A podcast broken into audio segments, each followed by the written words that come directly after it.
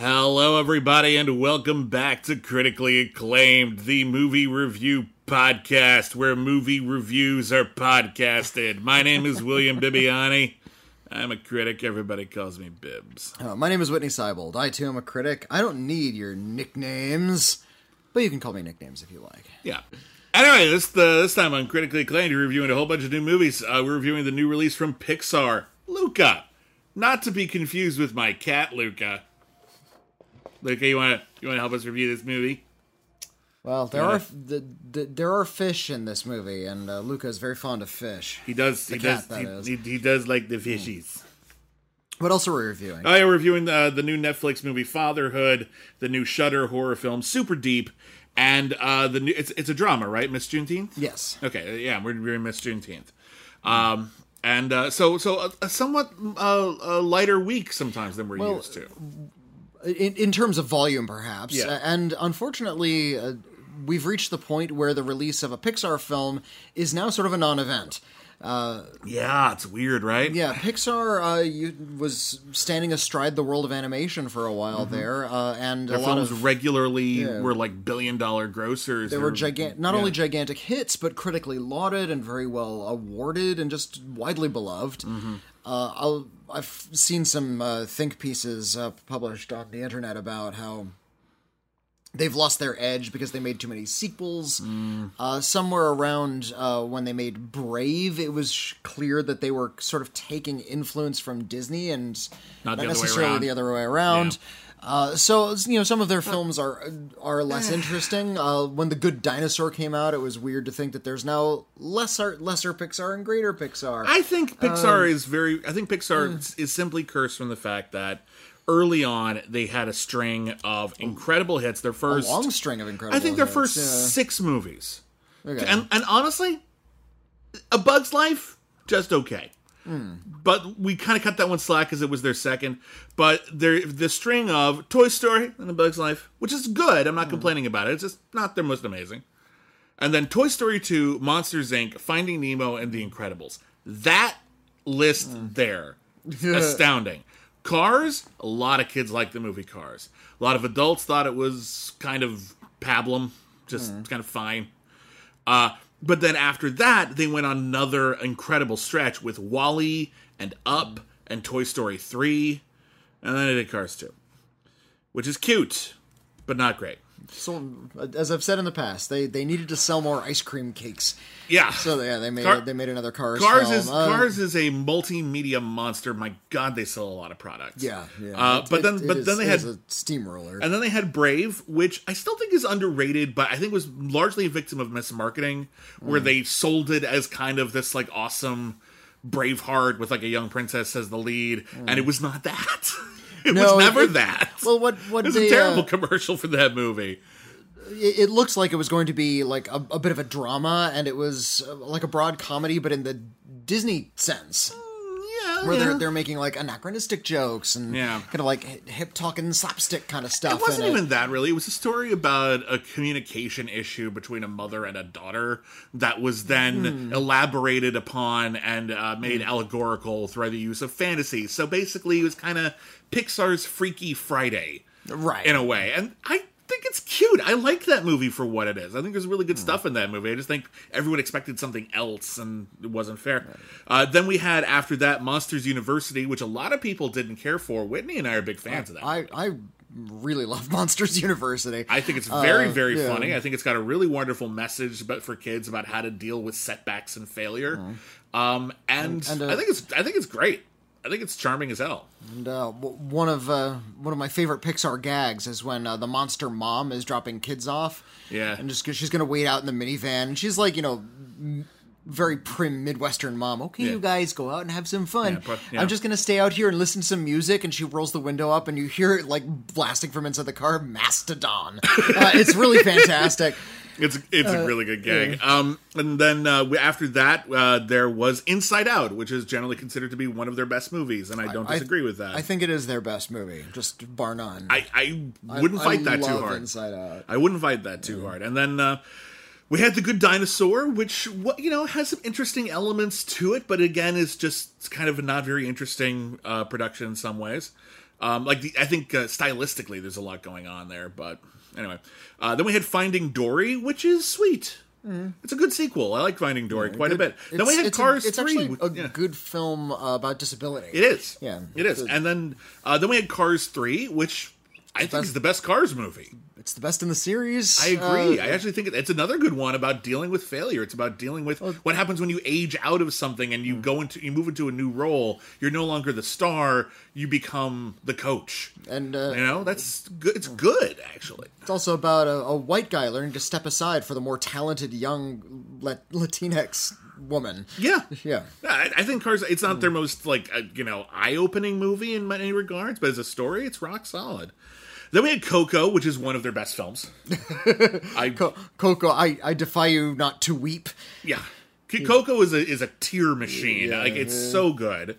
And then we had Incredibles two, which I'm actually not very fond of. I think there's a lot of conceptual problems with it. Well, it, it has it's a Brad Bird film, and he uh, has has flirted very very heavily and very openly with like Randian concepts of the exceptional human being, and that's kind of what the incredible those two Incredibles movies are surrounding. yeah, but beyond that, I just think there's just basic plot problems in that Well, one. then there's- just there's the also that. fundamental premise gets kind of lost. Um, uh, and then we had Toy Story four, which most people love except me. it's it's so funny. I don't think it, there's good stuff in it. There's good stuff in it, but for me, what it boils down to is there's a new member of the toy family, and he- the new toy Forky tells everyone what his identity is, hmm. and everyone tells Forky that is not your identity. Your identity is what we tell you it is, and if you're not that, you're letting people in your family down. Hmm. And the ending of the movie is ha- is Forky happily going along with that, hmm. and I kept expecting like Woody to learn not to tell people who they are. And no, the movie is about the opposite of that. And I don't think that's a I think that's a crap message. So I kind of just was got annoyed by the film. I'm uh, I'm okay with it because it's a fork. But it's now these are these are metaphors If- for if- everything. If, Come you like, uh, I think it's it's uh, what a lot of Pixar works on is some kind of metaphor. I'd I, be like, I, I think Toy, Toy Story 4 was them uh, kind of goofing a little bit. The Ducky and Bunny stuff just That's funny. makes me fall on the floor they're floor funny. laughing. It, it's it, very few Pixar movies don't have at least something good in them. and I think they're definitely fun. Uh, then we had Onward, which and Onward was the first Pixar film uh, to reach the real problem that Pixar has run into, which is COVID. Yeah. Uh, I, I Onward is is okay. I don't love Onward. I suspect it's because like I don't have a particularly close relationship with my sibling, and I know a lot of people who have really connected with Onward say it's they connected because of they have this reminded partic- of the relationship between the two brothers. yeah, they- yeah, they because it's a sibling relationship that they felt like illustrated something that they felt going on. And my brother is significantly older than I am, we're just not that close. And so for me, it, it didn't quite hit, but I can appreciate it. I know a lot of people really, really like it, but Uh, it- I, I really, really liked it. I, I think it's, you know, just as good a tearjerker as many of other Pixar's movies. fair enough. And uh, you know, it's a little bit of an oddball premise. I feel like the the world is a, a little bland. Like the fantasy world they're trying to to sketch out, Mm-hmm. Yeah. is is not really imaginatively realized. I think the but, uh, idea that it has become kind of bland is the joke, but I think they took it so far that it's just bland.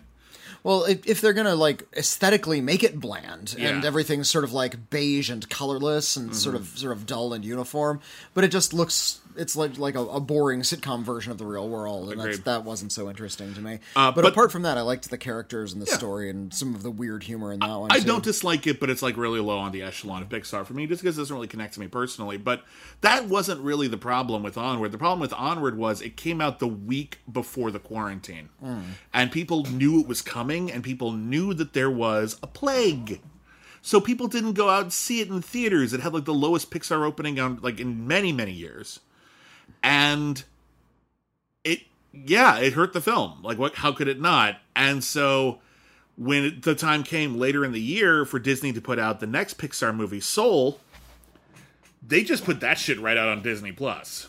Yep. They just put that movie right on Disney Plus. And listen, the quarantine was still going on, and it came out like right at Christmas time. And I'm not oh, gonna, I'm Christmas not gonna, Day. Yeah. yeah, it was Christmas Day. And you know what? That's a nice gift for families. You know, there's a new Pixar movie. We can mm-hmm. all stay home, safe.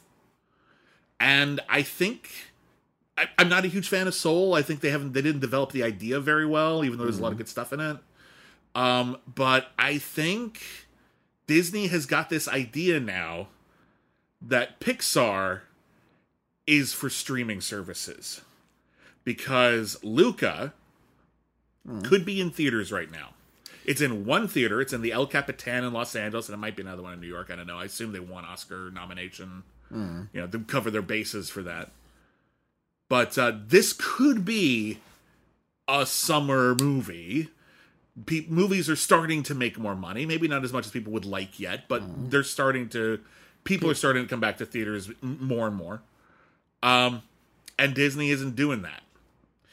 And I think that's Disney's problem, Yeah, I, I think not they're, um, It's Luca is not an inferior film, and that's why they're keeping it out of theaters. I think Disney is just m- getting out of the headset of our movies have to go to theaters. there's- they would rather cut the middleman and get all the money for themselves rather than share it with a theater.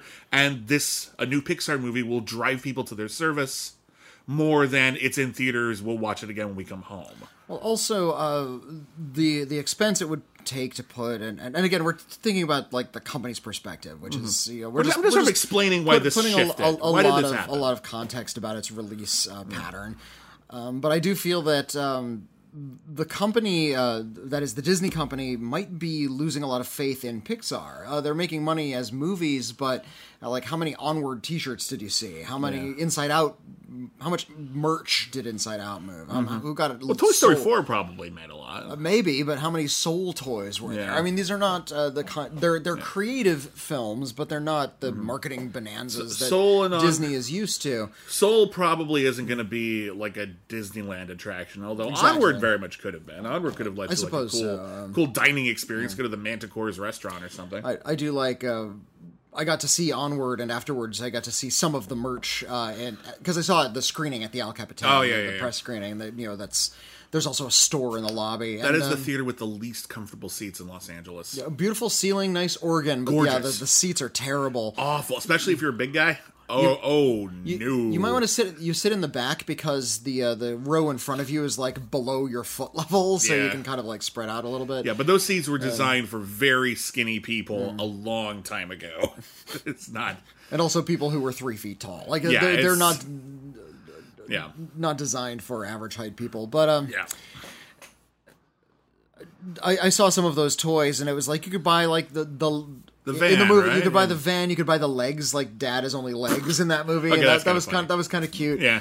But yeah, like kids weren't rushing out to buy those things. Mm-hmm. Uh, they, they weren't so so inflamed by the marketing gimmicks. Um, So I feel like Pixar is sort of like this prestige side project now, and they're leaning Mm. really heavily into the things that are making them money. And right now, that's Star Wars TV shows. And uh, Look, every year or Hmm. so we'll get an Oscar.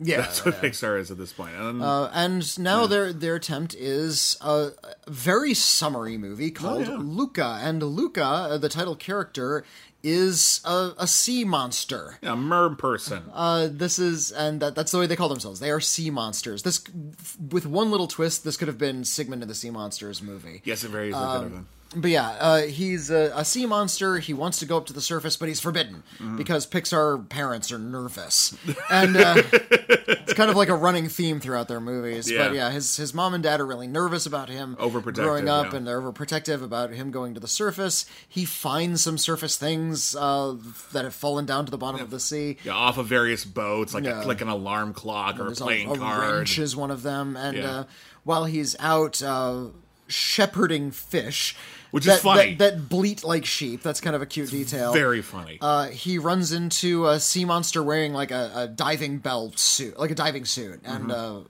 follows uh, this other sea monster to the surface. As it turns out, when uh, when he dries off, he turns into a human. yeah. This is just sort of a, a natural, natural, easy Yeah. sort of plot conceit for the Yeah. movie. When sea monsters go on land, they can breathe the oxygen and they look human. But as soon as you splash them with water, whatever part of them you splash becomes sea monstery again. And uh, a lot of sea monsters know that humans don't like sea monsters and they choose to live in the ocean. However, we do find out things like Luca's grandmother occasionally will go to the surface and play cards. like Right. it's a thing pe- some people do, but it is considered very dangerous because, as we find out, uh, the small fishing village uh, where uh, off the beach where Luca lives, which is in Italy, uh, is uh, very fond of killing sea monsters. It's a fishing village. Anything with gills, they'll kill. So there's a legitimate concern here, but they find like a, a, a, a dilapidated building just off of this idyllic tiny island uh, where Luca and his new friend um, Alberto is the other, Alberto, is the other you. sea monster. yeah uh, Luca is played by Jacob Tremblay. Alberto is played by Jack Dylan Grazer from the Shazam And, movies. and they're and they're uh, yeah. Alberto's a little older, um, uh, like they're like twelve and thirteen, and um, and uh, Alberto's been living in this dilapidated building by himself. Uh, talking about how great it is just to be sort of free and alone and by yourself. Mm-hmm. Uh, you can see, you can hear right away that he was abandoned, and he, we do Yeah. learn that later on. Yeah, he's Uh, he's he's he's putting on a brave front, and he looks and to Luca, who has been sort of stifled by his well-intentioned and not horrible parents, but he's been a little stifled. Uh, Alberto seems like the coolest person ever. He lives on his own. He Hmm. lives free. He doesn't have to like adhere to what society wants him to be.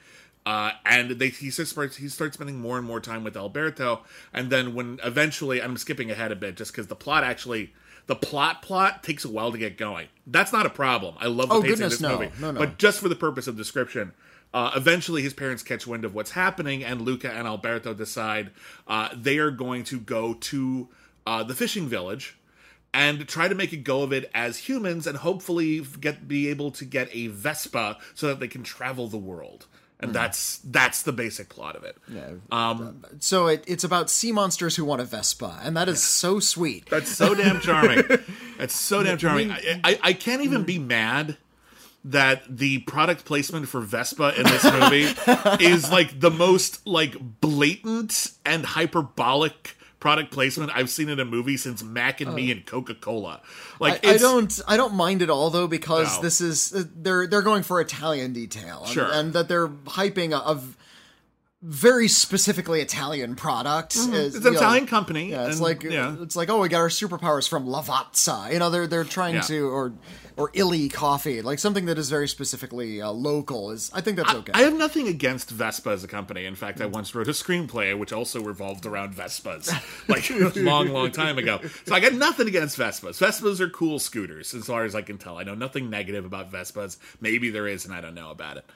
Uh, but I, it is just a little interesting to have a, a film that is very, very sweet, very, very touching, very, very uh, heartwarming, uh, with so much name brand recognition. And not only that, but they don't just say we want a Vespa; they repeatedly say Vespas are freedom. like, uh, and there are like these fantasy sequence with like Vespas and how magical and wonderful they are. And I'm picturing kids watching this movie and maybe only just finding out about Vespas hmm. and thinking, oh, Vespas are cool. And then deciding, like, one day when we get enough money, we're going to get a Vespa. And I'm not saying that's horrible, but I am saying that the company that makes Vespa is probably very happy about it.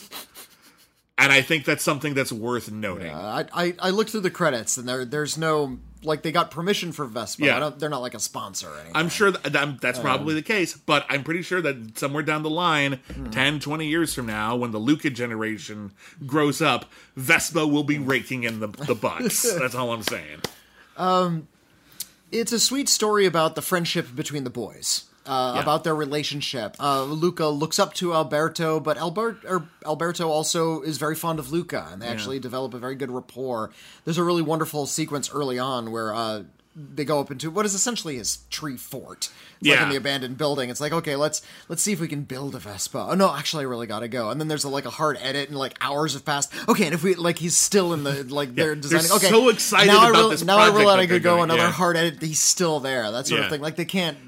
I, I was reminded of the friendship between uh, George Beard and Harold Hutchins from the Captain Underpants movie. I was reminded of that too. Yeah, where, actually, where they're just they- they're kind of on the same wavelength about the kinds of things they like to create and do. They've got their own world and they don't want to leave that world. And that's a really magical thing to capture, I think. Yeah. When when you finally like find someone, and some people don't find this person until they're much older, an adult or, or even older, but you finally find someone who just the the the hours seem like minutes when you hang out with them and you talk to them or you're doing a project together and next thing you know you have 11 podcasts. You know like that's it's it's a rare thing to find someone who's just on that wavelength and to have that captured so sweetly and so beautifully and with honestly just so much tenderness. There's so many movies about friendship especially male friendship Yeah. uh, which have so much artificial drama attached to it. So much, so much, uh, uh, just bullshit about mm, people who feel like they can't be close. And I know attitudes in various European countries uh, regarding male friendships are very, very different than they are in America. But in America, we get a lot of them where there's this weird antagonism. Yeah. You know, this constant one-upsmanship or something, or this constant like fighting. Which, which is rooted in homophobia. A lot of it is. Yeah, a lot of it is. This this uh, we we can We be can't close be seen friends. too close. Yeah, we, Yeah. we can't we can't be affectionate with one another because we don't want to be perceived as being lovers. Yeah. and uh, for what? Who, I mean, who? A, who, would care- care if we A, were? cares? but, Yeah, but like, but, uh, and B, it's no. You can be affectionate with anybody. I, Yeah. You know, you can say "I love you" to somebody. It, it doesn't. It can be. Yeah, It doesn't and- have and to be. And we we make too big a thing out of that. But because it's uh, a a film about kids, uh, b one of those one wonderful halcyon summer movies where they're enjoying the intensity because they know that it has sort of a shelf life. Yeah. this is not going to. Summer doesn't continue forever. Summer Yeah. will come to an end, and there's going to be that tearful separation. Well, I guess I'll see you next summer. Mm. Well, like It's they don't they don't have like school. camp, They yeah. don't have school per se, but like there is this threat that if Luca's parents find him, they'll make him go live with his uncle, like in the Mary Uncle Ugo in the Mary yeah, deep in deep in the Mariana Stretch. He is. We get to see Uncle Ugo. He's voiced in one scene by Sacha Baron Cohen, and he begins to. He, says hello and then has a heart attack. Yeah, because he's from the ocean depths, and so The pressure is too yeah, bit too great for him. Yeah, I'm not a fan Punch, of Uncle. punch, punch him in the heart. No, just punch him. I, I appreciate that Uncle Ugo probably comes from a place of Oh. a whimsy and love. Uh, I also found him kind of frustrating as a fat guy joke because he is Hmm. portrayed as a big guy, and the first thing you see is his heart stopping, and it Hmm. has to be, you know, and like the last thing you want to do is hang out with Uncle Ugo, who talks about eating food a lot. Hmm. And a part of me was like, could we not with Uncle Ugo? Thanks. Like a little, it, he doesn't ruin the movie for me, but I'm not as enamored of him as a lot of other people are. I feel a little, I feel a little shade being thrown, Right. but whatever. Um, what I love about Luca is, well, I love the sense of place that it has. yeah, I think uh, uh, I feel like Pixar sometimes is struggling right now with how uh uh animated it wants its world to be. I feel like sometimes like something like Toy Story 4 for example where we've gone from the uh very block like kind of construction of the original film to Toy Story 4 in which the re- the uh, environments are photorealistic. yeah. It's just the real Yeah. world now. Yeah, I, I actually think that in for Toy Story that's a bit of a mistake because I think it makes the toys stand out in like kind of an awkward way, but sometimes it looks really, really beautiful. In here, I think they found a really, really good balance of occasionally something will look completely photorealistic, like the beach, but it actually looks like it's right out of like a travel log. Yeah. You know, where it's like it's a little too perfect, even if it looks real. And there's something just I want to live here. There's there's a, Yeah. a, a bit of that uh, under the Tuscan sun. There have been a lot of Yeah. uh, comparisons to Call Me by Your Name, Yeah. uh, all, which is also about um, an, a, an island in Italy where two two young men form a very special bond. Um, in, Yeah. in, in Call Me by the, Your Name, they fall deeply in love. yeah, it's explicitly it's- romantic. Yeah. Uh, in in uh, uh, there's been s- the comparisons have invited some queer interpretation of Luca. Mm-hmm. I've uh, heard some people call it a queer awakening film, and that's certainly some subtext. Yeah. Uh, the friendship It's- isn't romantic; it's more of a friendship. Like it's Mm-hmm. not explicitly romantic anyway, Mm. uh, but it could very well be about the first stirrings of love for another boy. it's good that the film can connect on that level. Hmm. Um, a part of me is still frustrated that Disney keeps uh, uh, approaching code- coding, It keeps yeah. a lot of coding. Keeps approaching uh, queer characters and queer storylines, but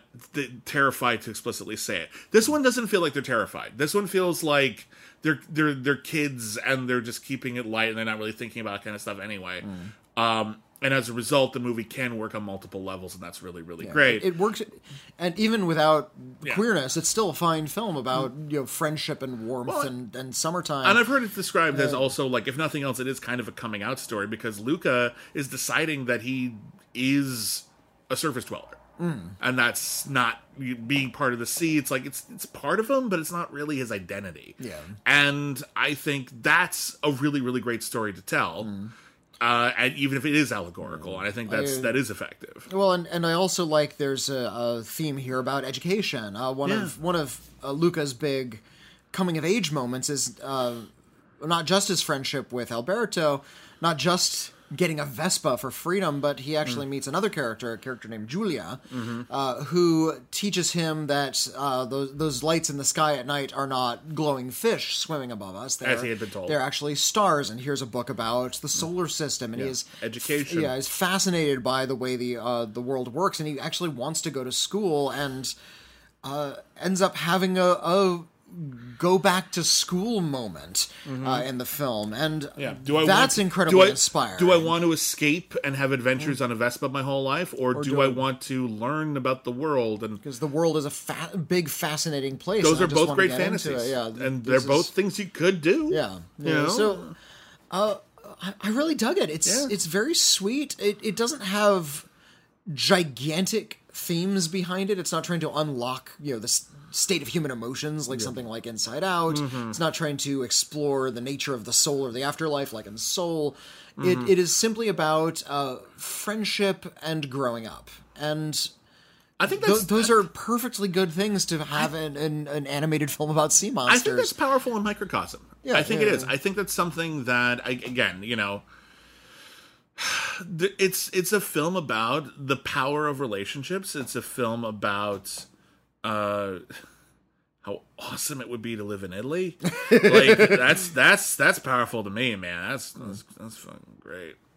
But uh no, I, I'm really captivated by the whole look and feel of this film. I really do just want to live in it. Uh, but I love the characters. I think they're really, really sweet. I think the story uh, is pleasantly simple, and I like that it takes a while to get going because the important thing isn't I have to win this competition to get a Vespa. That's incidental. The important thing is building a relationship and wanting to while the days away without more of a goal than maybe we can make a Vespa. Yeah, you yeah. know, like It's- all of that is that's hmm. just beautiful. Like again, I want to live in this movie. Yeah. and I think a- that is beautiful. I um, um I, I talked about this when uh, when we reviewed the Captain Underpants film, a film I'm I'm unreasonably fond of. oh, I It- think it's, very yeah. reasonable. I think it's an, I think it's one of the most underrated animated films of the last ten years. It, it's really really good, and Yeah. and because I have a young child, I've read all of the Captain Yeah. Underpants books to them. Uh, as it turns out, in the twelfth book, it is revealed that one of the main one of the two main characters is queer. Oh. uh, we we there's like time travel in these books and all kinds of all kinds of wacky stuff, and they go visit their future selves, and uh, Harold Hutchins has a husband. nice.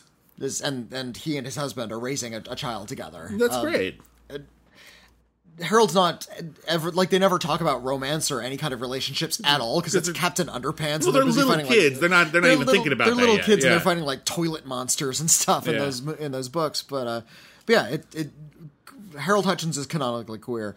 Uh, but uh, th- when I re- when we reviewed that movie, I talked about uh, sort of what I call the the theory of the infinite afternoon, and that is the idea that from the time you get off school to the time you have to start dinner, maybe a two two and a half hour period is where all of childhood resides. Uh, it's it's you, you go over to a friend's house, you make comics, you play, you come up with games, you play with toys, you, you converse, you come up with things that feel incredibly important and deep at the time, and is actually adding a lot of magic and love and texture to your childhood. And it's a two and a half hour period in a day. It's actually a very small portion of the day. Yeah. But it is infinity. It is infinity. It's it's where everything lives. So I call it the, the infinite afternoon. And I feel like Luca's the same just on for the summer. It's the infi- the infinite summer, Yeah. where it feels like nothing's going to end, and when you realize it's coming down to an end, there's a lot of melancholy to that, and that's a very strong, powerful emotion when you're a kid. That Yeah. sort of melancholy that the good times are going to end. I, think- I, I thinking about it now. I realize that mm. like I feel like I grew up reading Calvin and Hobbes comics, Mm-hmm. and I don't know if those comics are finding their way into people's hands anymore because the comics aren't in print in newspapers anymore, Um, and I just don't think there's there is alive in the popular consciousness as they used to be. They are kind of as a meme, not just you know Calvin peeing on stuff on the back of trucks. Uh, yeah, which but was never canon, by the way. no, That was always that was always a bootleg image. That was never even in the, Yeah. in the comic. I would love to ask Bill Watterson about that. Like if sure he he's actually seen- it. no, he he never wanted to market Calvin and Hobbes. He wanted the art to be the only. And I'm thing. sure if he Um, did, he didn't want that. no, like Yeah. he he was approached time and time again. Can we do an animated series? Can we we make a? Hobbes Yeah. doll? Something. Yeah, can, yeah. can we do some merchandising? And he always said no. He's like, this is not why I'm in this game. Yeah. Uh, he, he's the kind of guy who's like, "Ah, I'm feeling really stressed out. I just need to lie in a pile of sticks for a day. And, and he'll do that. I'll just sort of lay down on the ground outside. Yeah. Yeah, Calvin and Hobbes like has been sort of memeified Hmm. to uh, the point where Calvin is. It's like this really kind of sappy, nostalgic strip. Yeah, I don't know it if people- never was that. It was actually No. a very angry strip. Yeah, I mean there are moments of of sweetness Hmm. and, and levity, but my point is that I always felt like Calvin and Hobbes. If, if you've never read it, Hmm. uh, is a comic strip mostly from the '80s and '90s. I think it was all the '80s and '90s. I can't remember. It was mostly '80s, mostly mid '80s to early '90s. Yeah. Yeah, uh, that was uh, written and drawn by uh, a cartoonist named Bill Watterson. And it was about uh, a young boy with an incredibly overactive imagination and his uh, stuffed tiger doll, Hobbes, who, when no one else was looking, was a real tiger who walked around on his hind legs and went on adventures with them. And they had long philosophical conversations about the nature of existence. And also, they got into like adventures with cloning machines. Uh, Which, an which were always just cardboard boxes. yeah, it's an incredibly wonderful comic strip about child imagination, the things that children think about, and the things that we sometimes forget that kids think about, like anger and violence. Like he would constantly like. Well, and- and- sculpt these like snowmen, but instead of having cute snowmen, they would be like snowmen that were trying to kill each other with snow shovels. Like he was Well, he was a also, uh, creative He- child. He, you know? he was incredibly, incredibly creative. He's incredibly intelligent, but you know, he's sick. The character is sick, so he's not Yeah. like misguided and He's selfish. precocious, He's, yeah. Mm-hmm. inc- incredibly selfish. He's a mean kid. He's mean to the kids around him. He's he's bullied at school, but he also is cruel to Uh, Susie uh, Derkins. Susie Derkins. He has no friends. No, Uh, none. Hobbes is his only friend, and that's in That- his that- mind. And yeah. he gets into fist fights with his imaginary friends. So- and loses. and he loses. So yeah, Calvin lives a pretty sad life. There's Yeah. a there's a lot of lot real of melancholy. ra- rage and sadness in, in Calvin's Yeah. life. So which I really connected to Calvin and Hobbes. Calvin. and I feel like Calvin and Hobbes Mm. was always about the infinite summer or the infinite afternoon. Mm. And I feel like that's something where a lot of people have said, like, wouldn't it be great if we had a Calvin and Hobbes movie? I know I've said that a few times, and nowadays I think that would be almost impossible to pull off. But I think films like Captain Underpants and of the very different but also wonderful film about childhood imagination and uh, uh, friendship, Luca, get it enough of it right. I think then because I think what I was connecting to with Calvin and Hobbes was the infinity of childhood, and Luca gets it. Yeah, And very few other very few other films about childhood do. I feel, and I think that I think Captain Underpants is one of them. I'm sure there's a few others if I really push myself. But this is it. This is really gorgeous, wonderful filmmaking. well, and it's it's this is actually something that that uh, Pixar does a lot of. Uh, the, a lot of their films are about kids, and they understand a lot of the, the stresses and pressures of being a child. I think Inside Out is best at it. Uh, Because this- it's really literally about nothing else. Uh, right. It's, Yeah, it's it's, we're we're the in the head, literally environment, yeah. Mm-hmm. inside the head of the character. Um, and, uh, but, you know, Coco is about that. And, and Toy Story, uh, Toy Story 3 in particular is about that. Uh, because it's about Andy growing up and the toys moving on and sort of the. Well, it's about toys finding Gro- immortality. Really, that's more about aging than anything else. well, it's, it's it's about growing up, but it is also about you know these childhood totems need to like they get to continue the childhood while other Well, people grow. And you can look at Monsters University as a film about how childhood, where childhood dreams go to die. College. College, yeah. You know, and about finding But- a new but- dream. And but finding that's a new very po- it's a very It positive movie It ends up being end of the very, day, very yeah. positive about it, but it's something that people don't always tell you when you're Mm. a kid, which is that you know people always say like, "Hey, what do you want to be when you grow up?" And what they don't usually want to say is, "There's a really decent chance that won't happen, and you need to be able to make the most of it and figure out something else to do with your life and be happy." And that's what Monsters University is, and it's great. My uh, my son is six, I've, and of course we've asked him what do you want to be when he grows Oh, yeah? up, and he's given a couple answers. Um, Okay, what's he got? One, he- one he says he wants to be a veterinarian. Yeah, that's uh, I which is which is pretty common. when I was when I was his age, I wanted to be a veterinarian. yeah, too, uh, and and I think it's also because like other friends of his that he likes uh, also said they want to be vets, so he wants to just continue to hang out. with it seems like the cool popular job. Yeah. Uh, the one that that made me sort of missed up a little bit. He asked, "What do you want to be when you grow up?" He said, "I want to be a daddy." oh, oh God! That's sweet. Just like, oh god, I'm gonna cry right now here here in this craft store. That's Uh, that's really really sweet. He knows you don't get paid for that, right? pardon? He knows you don't get paid for that, right? You you shut your fool mouth. Uh, I mean, with love, yeah. I mean, I'm talking about. But uh, most healthily, I asked him recently, "What do you want to be when you grow up?" And he just said, "I don't know. Good. I don't know yet." And I, I think that's fine. I think that's fine for him to not not to know, Yeah. not to have like a singular passion. My- my- he doesn't really operate that way, so I think it's fine. My my dad uh, always told me that he didn't know what he wanted to be when he grew up until he was in his early 30s. yeah, yeah. You there's no cap on it. You can Mm. totally change your entire life and career around at any time. So, yeah, Uh, don't but- get don't fall in that trap. But I really liked Luca. I, I think it's Yeah. it's it's very sweet. People are calling it slight, uh, just because it's not like emotionally epic, but it'll still elicit a little mistiness. And I think the, not a- the characters a- are very sweet and uh, and very kind and real to one another. And I really appreciate how gentle a lot of this movie is. When people call it slight, Hmm. I know some people are simply being descriptive. Yeah, Uh, and but I also know that some people there's a there's an element of critique in that, as though it's minor, and I think that's a trap. I really do. I think that's a mentality we have to remember that there's this Western tradition of fiction that it's all about conflict and uh, escalation. yeah. That, that, that's And- that's. That's a bad lesson you get. You you take too far from your first year of screenwriting. Exactly. Uh, yeah, first year of screenwriting, you're just learning how to do it. Well, I think Uh, I think I think they're teaching you what sells in Hollywood right now, but what they're not teaching you is that there are many other literary traditions and storytelling styles uh, that have nothing to do with that Hollywood tradition, and sometimes those things end up making huge money in Hollywood because they're different. Um, regardless, there are a lot of stories that are not about giant conflict. They are about most stories have some form of conflict, but they're about smaller things. They're about space and atmosphere and um, a, a moment, not necessarily the shift. Uh, and I think this is about the moment. I think this is about this important moment in childhood. And there is a coming of age element to it, but it's more about preserving this. And I think this is really beautiful. And I'm really, really glad it exists, and I love it. And I've like a few very minor critiques, but they don't really affect the overall takeaway, which is Luca is great. yeah. Uh, let's move on to another movie about uh, the briny deep. Uh, I did not see Oh, okay. the super deep, This, this, and that's the title is the Super Deep. which is a great Which- title. It sounds like a wrestler to me. Uh, Yeah, but, it, um, it sounds it sounds like the sequel to that Jacqueline Bisset film, The Deep.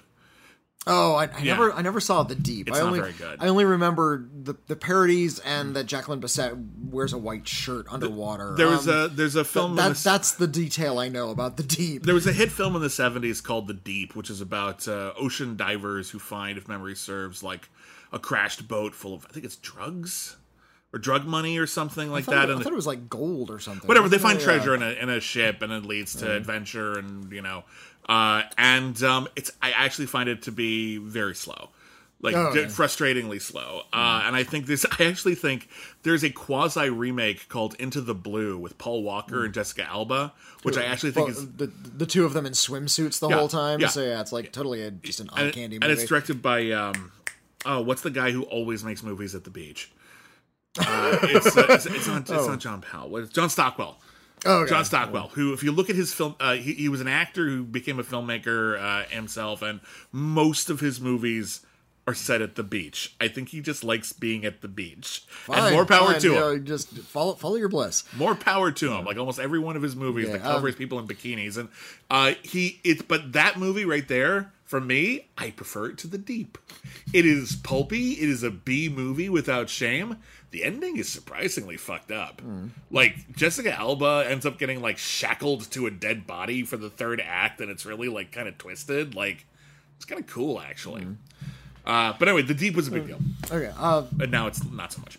the super deep is not about uh, ocean diving or the beach or people in bikinis. It's actually a I've So- lost interest. It's a Soviet horror movie. Um, Between this and Sputnik, uh, maybe we are seeing the emerging of a new subgenre of Okay. horror films set during the Soviet era. Um, the Super Deep is based on a, a real life Russian experiment uh, just off of the coast, uh, or just off the, uh, over the border of Norway in northern Russia. They are. The, I forgot when it was put into effect, but um, I don't know. I think it might have been as far back as the 60s, but uh, it's called the Kola Super Deep Borehole. And it's just an experiment to see how deep can we dig. And they're trying to essentially bore through the entire Earth's crust in this big sort of scientific engineering experiment. Like in that remake of Total Recall. Is that I thought they were actually mining and No, no. Well, they might have been. Oh, but in the uh, remake of Total Recall. That's right. There was a tunnel you through can the center of the earth. Yeah, if you if you live in like England, you can go to Australia in minutes by just literally falling through the center of the earth. Yeah, and, and the Stupid fucking idea. Such well, and the, the, the conceit of that movie is that like the most of the the world's surface had been irradiated, so there were only like two areas that were still safe, and Yeah. the only way to travel through was just go through the earth. sure. Why look? Why That's not? what's I've, I've- important. I've, heard dumber. All right, it's it's, Yeah? it's not so okay. not so many. All right. Um, But uh, wouldn't you know it, uh, uh, a Russian scientist with a dark past. Uh, she uh, gets word that from the Soviet government that they've heard weird noises coming from the super deep hole.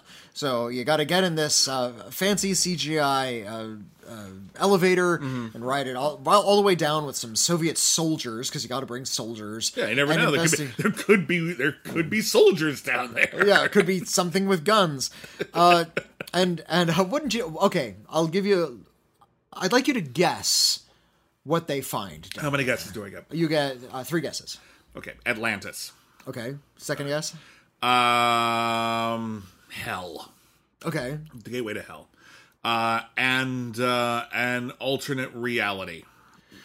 okay. Um, it's far more mundane than that. It's it's more like aliens. Oh, so this is the the- abyss. They just find aliens down there. It's but it's not. Uh, it, it's sort of like aliens, but it's also the thing because what they find down there is Wait, so that's a, Leviathan. a prehistoric fungus that infects people and turns them into like spore balls and like it grows in their skin and they can't really feel it and they start losing their minds and when it gets like a bunch of people together it can kind of like rope them together and start moving around like a giant monster so it's Leviathan. it's kind of like leviathan Okay. Have you ever seen Leviathan? It's a surprisingly like it's an Flash- alien it's an underwater alien knockoff I- but yeah. imagine the like abyss. unashamed alien yeah, I- knockoff it was actually came out like at the same time as the abyss because they were trying to like take this the wind out of James Cameron's sails. Uh, and uh, it's the abyss, except instead of like underwater aliens, uh, John Carpenter's The Thing is down there. That's it. That's the movie. It's got a great cast: Peter Weller, Daniel Stern. Like it's like really, really fun, gross horror movie, and it sounds like super deep. The Super Deep has a, a few fun, gross elements as well. There's some fun makeup stuff with the fungus, and you know, it digs into people and kind of melts their bodies and turns them turns them into these like weird masses of fleshy plants. Um, and it continues apace. It's incredibly predictable. It's you've seen this movie a hundred. If you've been paying any attention to genre films, you've seen a, this film or a film a lot like it recently. Um, people are trying. In fact, uh, it reminded me a lot of Sea Fever, a film that came out last year, a film that I actually really like, which is about people uh, lost on a ship and they become infected with little uh, like worm-like parasites that invade their bodies and can, can kind of kill them. It's more like a disease in that one. Yeah, yeah, yeah. I like that movie. Th- this one has a little bit more of a, a creature element to it, but it's the same kind of movie. Okay. And rather unfortunately, it's like an hour and 50 minutes long. yeah, that's kind of long which, for that kind of movie. yeah. which means there's going to be a lot of scenes of people yelling at each other. The scenes where they kind of find out what's going on take a little bit too long to explain. Yeah. Uh, rather curiously, it's dubbed in English, even though I think the actors were speaking English because their mouths match the word, but it's clearly not their voices. Interesting. Uh, I think they might have Might have been for clarity. yeah, maybe so. Maybe it was like uh, one of those things, or maybe some of the actors were speaking Russian and some were speaking English, like uh, like an Italian production. Uh, I don't know. But it's just a, an element I noticed about the movie uh, that it is it's an international production. It's not specifically Russian. Uh, it, it this needs to cut to the quick a lot faster. Uh, the, the for a film this predictable, you need to either make it really stylish or stylized in some way. You need to do something really creative with the creatures. You need to come up with a creator, more creative creature, uh, or you just need to get to the point, get to the violence, get to the gore, get to the horror of the the matter.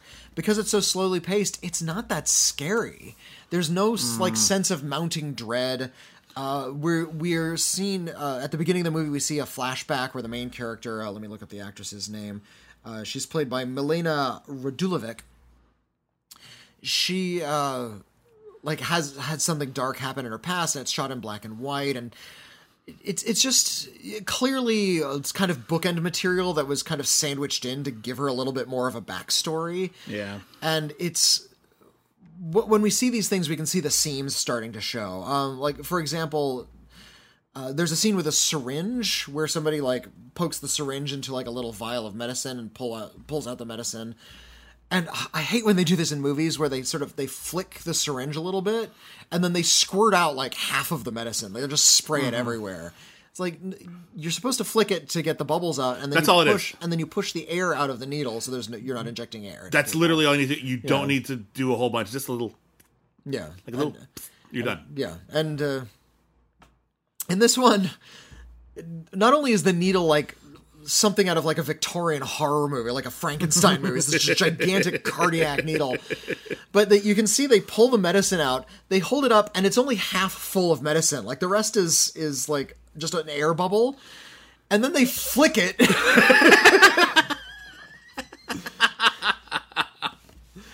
like okay, like that kind of stupid detail really makes uh, these little kind of kind of things fall apart. And there's all little details about that of like the, the mechanics of the doors. Uh, it turns out like if you get the exit code wrong three times, you're trapped down there, which makes no sense whatsoever. Well, I mean, you don't Uh, want just anyone not being trapped down there. Well, I mean, cl- clearly there's a lot of security to get down there. Why is there security to get out? I mean, are they? Because Anyway, listen, they- they everyone might knows smug- that if they you were might like, smuggle dirt out of if there. you were don't know. infected with some kind of alien virus, you would probably forget the password. That's their safe. I don't know. So so I, I I'm glad that we're getting more Soviet era horror because it's something I don't see a lot of. But uh, Yeah. I, I wish it was a, a good movie. It was just really You really can't have it all, disappointing. dude. Yeah, I. mm. It's really disappointing. I wish they had done something with the characters a little bit more, given a little more character uh, like pizzazz, something, some Hmm. some something other than just sort of something something completely predictable. I'm sorry. poo, I say. and and I've been really impressed with what, sh- and this is on Shudder. It's being distributed by Shudder, and Right. uh, Shudder has been doing a lot of really good work recently. Yeah, or at least I- picking yeah. up good original films from elsewhere. Yeah, Yeah, I, I really liked Caveat. I know you weren't so fond of Caveat. or, couldn't get into it. Yeah, didn't finish it but though, so yeah, I can't. I um, can't critique. Queen of Black Magic from earlier this Mm. year was really really good. I loved Lucky. That's one of my favorite films of this year. Uh, Skull the Mask is a great splatter film. yeah, and and of It's, uh, course. just a pure splatter film. Really fun. and, and I think uh, Psycho Goreman is finally on Shudder. So Yeah. and Psycho Goreman is also one of the best films of the year. Uh, it's certainly one of my favorites. I had such a blast. I'm seeing people in like Hunky Boys T-shirts now. It's really fantastic. Hunky Boys. Ah, I love that movie so much. Some people can't get into that movie. I totally get it, but that is on my wavelength. Oh, that is my kind of film. I mean, I mean, it's it's dirt cheap, but it's still Oh, yeah. fun. no, but I grew up with Dirt Cheap. I was, Yeah. uh, uh, uh, I was, um, yeah, I know some people like look at like certain kinds of horror and they're used to something glossier, Mm. but uh, you know, I can watch the we made it with a wad of chewing gum and like some fake blood. Yeah. And if you're creative enough, if you're inventive enough, I'm in. all right. I just want to. I just want to have fun with you. That's all there is to it. Um. Well, I'm going to make take a, a big hard shift uh, from my next uh, review. It's not a film about being underwater at any point that I can recall, okay. which makes it a little disappointing. But uh, other than that, uh, Fatherhood, uh, the new film from Paul Weitz, uh, who uh, worked on uh, American Pie and About a Boy, uh, is uh, is kind of kind of sweet actually. Uh, this is a new film starring Kevin Hart. It is on Netflix. It's based on a true story, but very loosely. Um, Kevin Hart plays a man who is married. His wife is pregnant, and uh, at the beginning of the movie, he's he's a good guy, but he's really kind of like shying away from the responsibility. And when they find out that uh, they need to induce labor a little early, Okay. uh, a couple weeks early, that uh, he he hasn't even put together the crib yet. So he's just not he's just not on the ball. He's not on the ball. He means well, but he's not on the ball. Uh, they have the baby. The baby's wonderful and fine. And then one day later, his wife dies uh, from um, I, I, I think it's an embolism. Um, and he his whole world is shattered. Obviously, you know their life was just beginning together, and now he's alone. And on top of it all, he doesn't even really have room to grieve because he's got to be a father now. Um, he's got a mom. Uh, he has a mother-in-law played by Alfre Woodard, uh, who is great in everything, uh, and his, yeah, and she doesn't particularly like him. Uh, and in particular, she doesn't like that he's alive and her daughter isn't. And who can blame her under the circumstances? It's not a very fun way to grieve, but it's totally understandable. And so she is trying to basically get him to come move back home to Minnesota where you have a family and I can take care of this kid because I do not trust you at all. And so he's in a position Which seems, just from a practical perspective, like a better way to raise the child. it's it's not it's it's not unreasonable and i appreciate that and there's an early point early on in the movie where um she makes a deal with him and he makes like a basically a wager. Hmm. And he says if you can't do this if you can't do this right you have to move back to minnesota. And he doesn't want to. His career is here. His friends his other support network is here. Hmm. His life with his wife was here. Uh, so he doesn't want to move. Hmm. And i thought this was going to be one of those shitty wager movies where people make a wager and they bust their they bust their asses to like do everything they can not to lose this wager with someone that they have a conflict with and after a while you realize this wager isn't that important and I don't care about it. Unfortunately they forget about it immediately. And it's basically just uh he's being constantly encouraged to you you can fail. But he doesn't want to. He wants to succeed. And so he ends up raising a baby along with like a couple of his friends from like work, uh, played by uh, Lil Rel Howery, Okay. and uh, I think it's Anthony Carrigan plays. Yeah, Anthony Carrigan uh, plays his other friend, and um, uh, Paul Reiser, who I haven't seen in a movie in a while, uh, plays his boss. Okay. And Paul Reiser is like a pretty well-intentioned boss, but uh, and I was worried again. There's another like cliche it sidesteps where it's like, "You can't have your child in here. This is an office." And Paul Reiser is just like actually like pretty cool about it. He's actually just he he tries to be sympathetic and everything, but he doesn't really have an experience of like losing a wife. Yeah. So it's like, oh yeah, I lost an aunt once. She was 99, and uh, it was just devastating. And Kevin Hart's like, yeah, it sounds rough. That's that's yeah. Yeah. To- totally the same thing. yeah, totally, Yeah. totally the same. Uh, but like, there's a whole bit where like Kevin Hart's like bringing the baby to the office and it's becoming a distraction, and Paul Reiser's just like, "You've heard of babysitters, right? Or, has anyone told you about babysitters? Do, do you know? Hmm. Like, because it's just about getting this guy some support Yeah. to be a decent dad, and that's a lot of the movie. Hmm. It's just him trying to be a decent dad, and he's not awful at it. You know, there's there's problems. There's colic. You Hmm. know, there's um Is this one of those films where, uh, like, it's about machismo? No, and I'm so glad it's not. Okay. It's the, honestly one of the most remarkable things about this movie. Maybe the most remarkable thing about this movie is what it's not. Okay. It avoids what you would call the dippy dad syndrome. We're Yeah. like, oh, poop. How am I going to handle poop? Mm, I'm going to clean it up. Men- I don't like it. Men do not know how to be yeah. parents. Yeah. it's well, he doesn't because he's never done it before, but oh, he's yeah. actually doing. He figures it out. Yeah. people you know i have i have an anxiety about the possibility of being a parent someday and Okay. because i'm constantly terrified i'd screw it up. But you know what actually makes me feel like you know it's possible? Look at all the people out there. Someone figured it out. Like and there's I, I know people who are idiots. All right, and they've had kids. Not everyone I know who has had kids is an idiot, but we have we've all know people who it's just like you can you could barely change a light bulb. How did you raise cool kids? How did you do that? It's like it's love and attention. It's you can do it, you know? You can you can make mistakes and figure it out. So it's about making mistakes and figure it out. And then it cuts ahead and the girl's in like elementary school and uh, he's finally like got like just enough wiggle room where she's at school and figuring things out and he might be able to start dating again.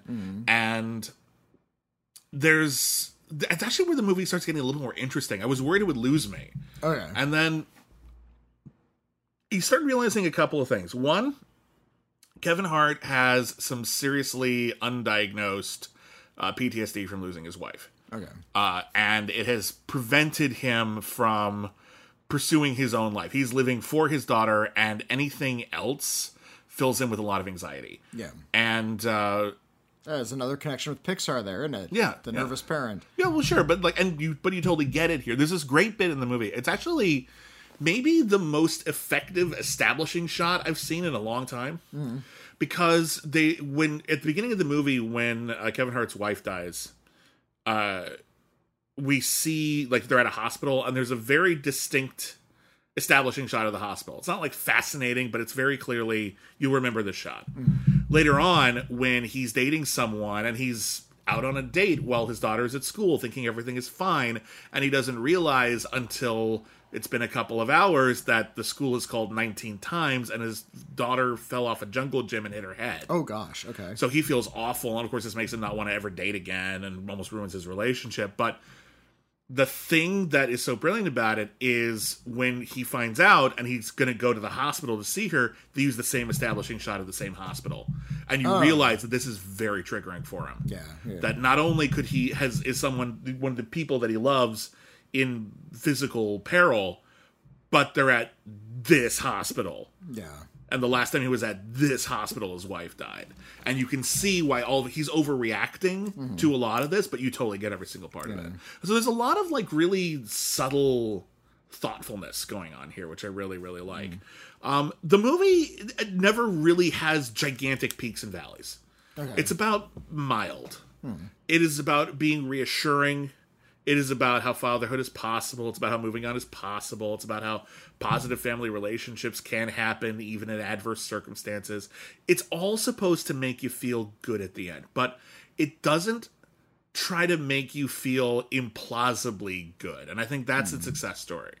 It's not like Yes Day or something where it's just like, yay, the whole family managed to make it at this rock concert. And, you know, like, yeah, we're all great together. It's really con- contrived, feel Yeah. good, feel good Hollywood. Moments. it's not a con- yeah. it's not contrived it's uh, it's actually just down to earth and sweet i think kevin hart is at his best when he doesn't have to try so much of kevin hart's career as an actor is him trying to make the most of it or trying to get your attention or trying to entertain you like hard yeah. um, and sometimes that's what the material asks of him. Sometimes the material is so bad that's all he can do. But when he can actually take a load off and be real, he's a very affable actor. And I think this is actually him at his best because he's not trying to be funny. He doesn't need to be loud. He can actually he is funny, but he's funny without, you know, putting on a show. And I think this is actually the best of Kevin Hart Okay. at least as an actor. Um, uh, so yeah, I, I I I like this. I don't I don't love it, but it's a sweet film. It got me in the feels. I, I, I don't have anything particularly negative to say about it. It's just it's a nicely handled, mild family movie, and good. We need more of them. yeah. So yeah, I liked it. I, I, I like I like films that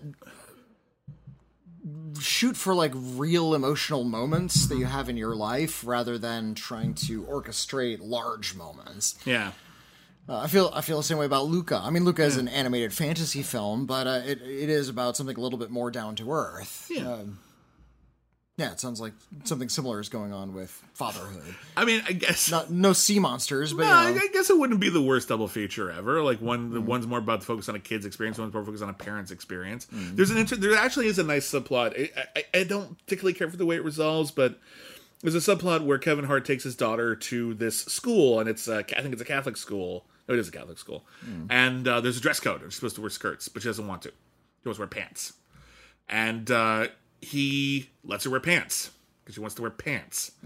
And uh, but some of the like the family members in her life say, you know, she should have a female influence around her, you know, because that's part of the childhood experience. And or Kevin, and, but mostly people just say, listen to what your daughter wants, and my daughter wants to wear pants. I'm going to let her wear pants. So like, but then the school is just like, you have to wear this skirt and everything like that. So there's a bit of identity being discussed here, but we don't go into any more detail than Luca does. Um, so, but yeah, it's it's a nice conversation to have, and I think they come to a reasonably okay conclusion with it. I just don't think they really stuck that particular landing because that's kind of a can of worms, and the way that the school is trying to impose their will is, I, I think, a bigger issue than the movie kind of realizes. Yeah. Uh, and uh, so I think that's maybe the part that gets whiffed a little bit, but it doesn't hurt the movie overall.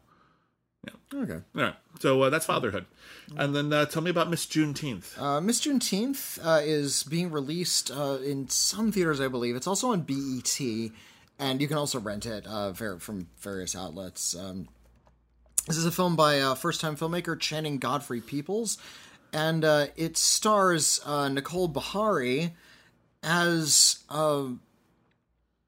as a, a woman who, uh, when she was young, enga- uh, was a pageant star in the Miss Miss Juneteenth pageant, and the Miss Juneteenth pageant is a pageant specifically for young black teenage black girls, and it's not just about like looking good and you know all of those really unsavory things about beauty pageants. It's actually a way to get a really good scholarship. And when she was young, she got that scholarship, but uh, a lot of her, her life plans were thrown for a loop because she uh, had a child.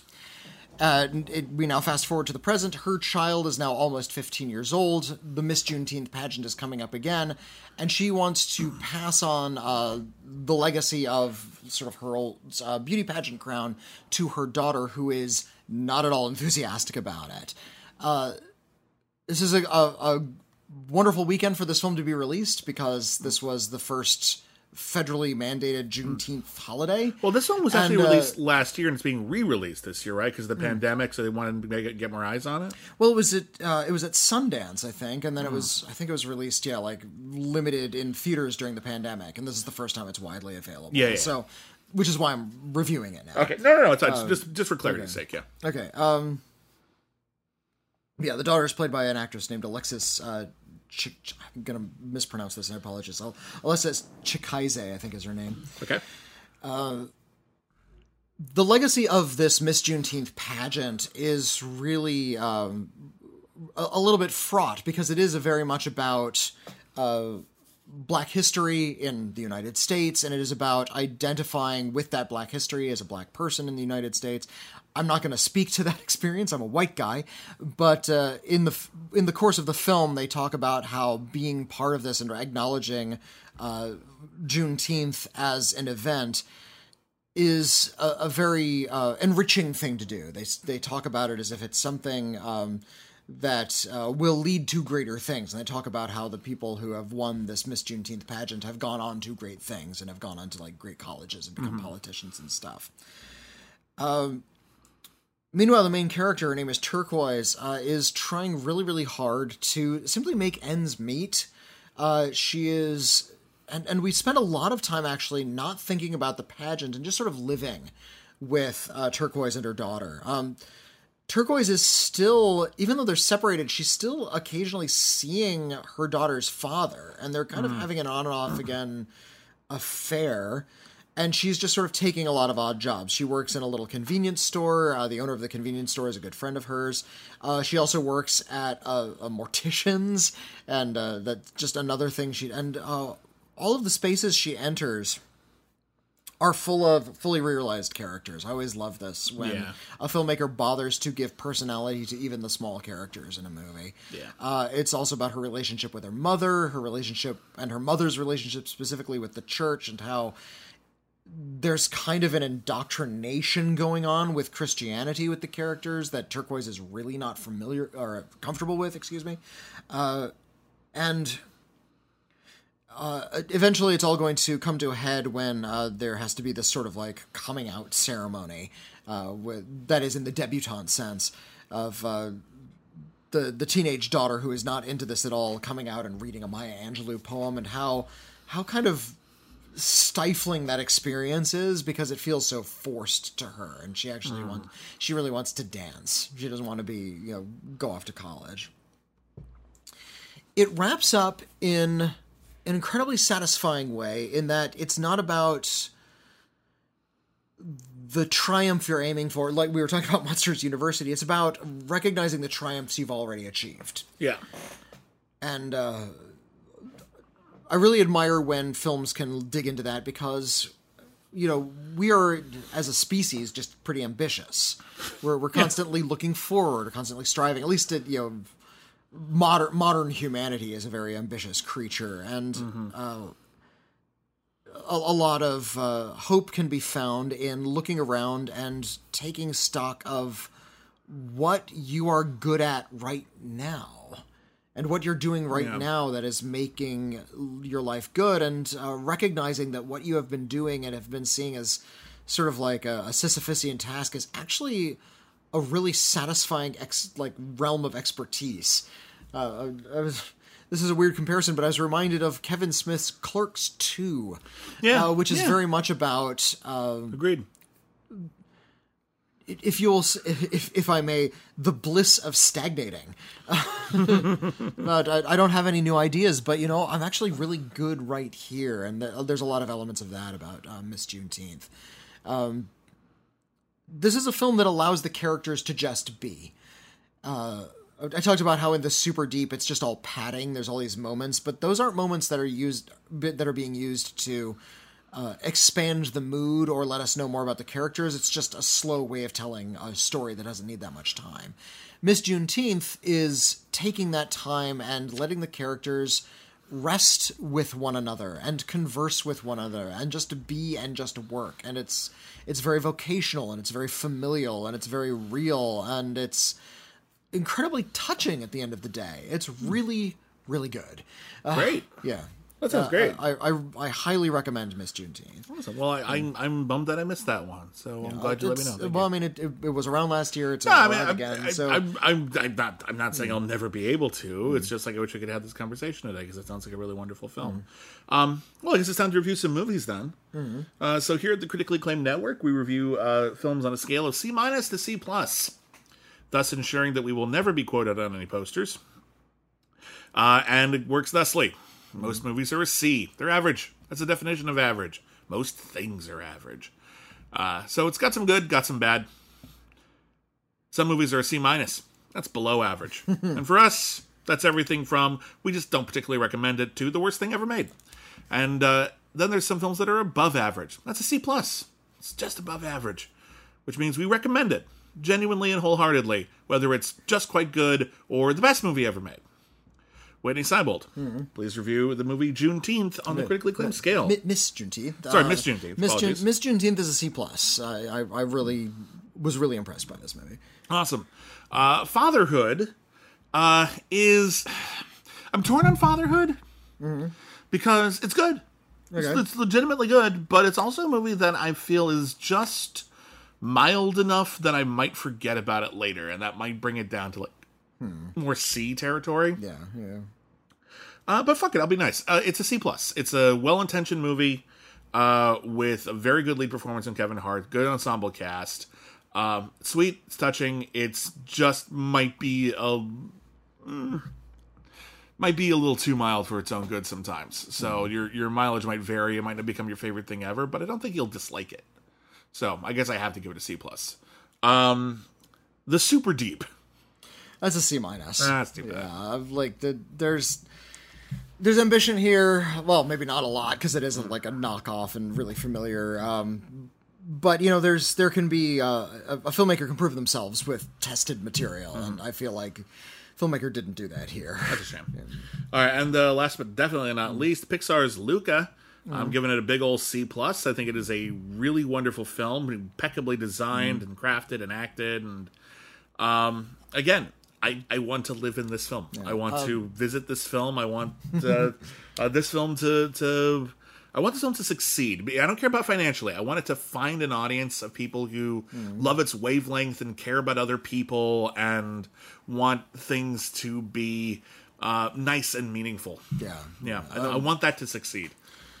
I, want that, I want that to find a future. I'm giving it a C plus as well. I, Yeah. I really enjoyed Luca. Um, if I have any major complaints, it's that I find the two lead voice actors to be just more functional than really full of a lot of personality. But that's such a minor thing. I mean, I I, Uh, I found the there was a little unnecessary emphasis on branding. Half the time they said Vespa, they could have just said scooter.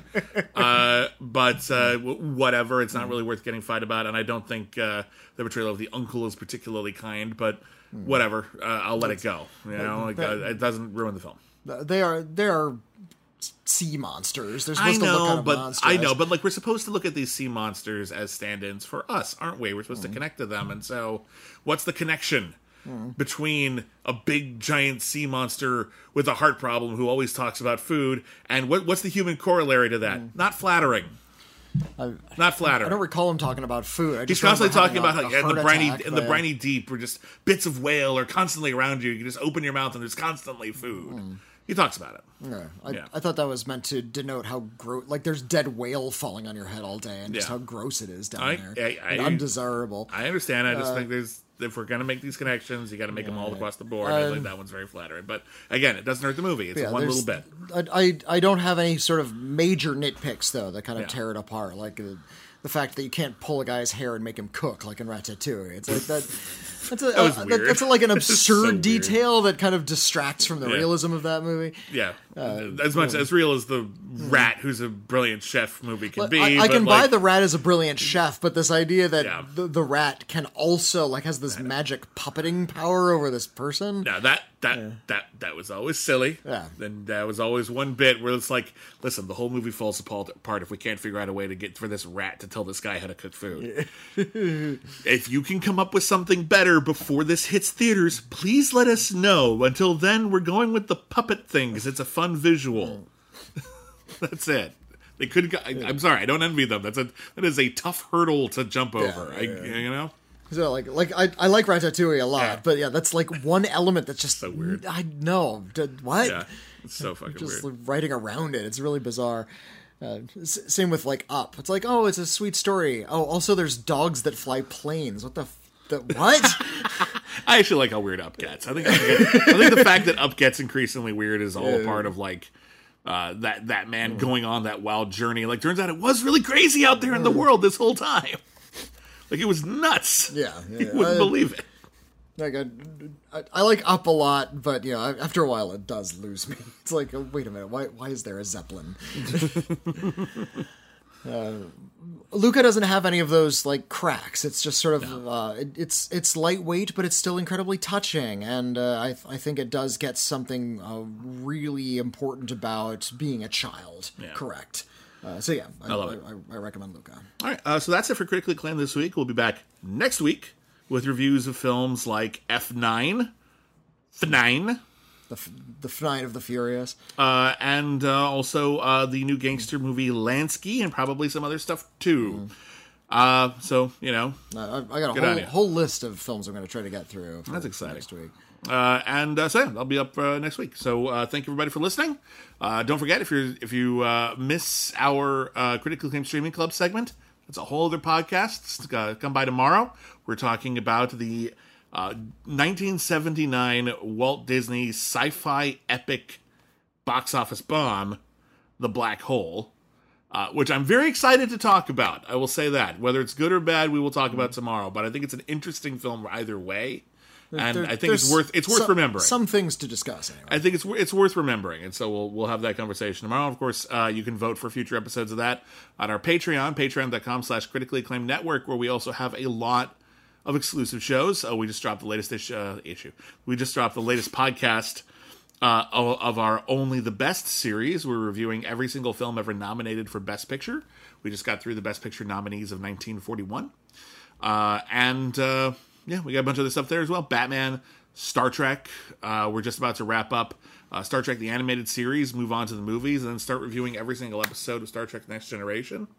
Uh, so there's a giant backlog of those already. So if you join in now for the first time, you're getting like a hundred hours of Star Trek podcasts to delve through, uh, and that's all there for for your monthly rate. It's it's a pretty good deal, actually. I think. Um, and uh, yeah, so thank you everybody who's a patron already. Without you, we couldn't be doing any of these shows. We're really grateful to you. If you want to uh, chime in about anything we discussed on this episode or anything at all, really, there's a couple of ways to do that. You can follow us on Twitter at Critic Acclaim. I'm at William Bibiani. I'm at Whitney Seibold. But if you want your uh, your thoughts read aloud on a podcast where we can discuss them for all to hear, uh, you can email us letters at criticallyacclaimed.net. Once again, that is letters at criticallyacclaimed.net. That's our email address. We might read your email on an upcoming episode of We've Got Mail right here at the Critically Acclaimed Network. And if you're so inclined and you want to write us a letter, or if you wanted to send us anything, some people do, uh, we have a P.O. box that I have not memorized yet. So, Whitney, have at it. Uh, it's the Critically Acclaimed Network, uh, P.O. Box 641565, Los Angeles, California 90064. Yep. Uh, and uh, if you like luxury soaps, we have a soap store. Head on over to Etsy. Look for Salt Cat Soap, all one word. You can also follow Salt Cat Soap, all one word, on Instagram and Twitter. Uh, we have a lot of handmade soaps designed by uh, M. Lopez de Silva, my wife and partner, also some by me. Uh, we have a special deal on uh, our Father's Day gift sets. We have a few left over, and so those are on sale until the end of the month. And they're really fancy, and they're inspired by Monty Python and the Holy Grail. So they smell of elderberries, and one of them is inspired by a shrubbery. Uh, but they're really, really nice, and I think you'll like them. And uh, after uh, the end of the month, they're gone. That's an exclusive thing that we're not going to. We might do one of them, maybe, but like it's exclusive, so limited edition. And uh, yeah, I think that's everything. Is that everything? I think that's everything. Okay. Uh, so thank everybody listening once again, and uh, never forget, everyone's a critic. I want to go to the midnight show. I'm sorry, what?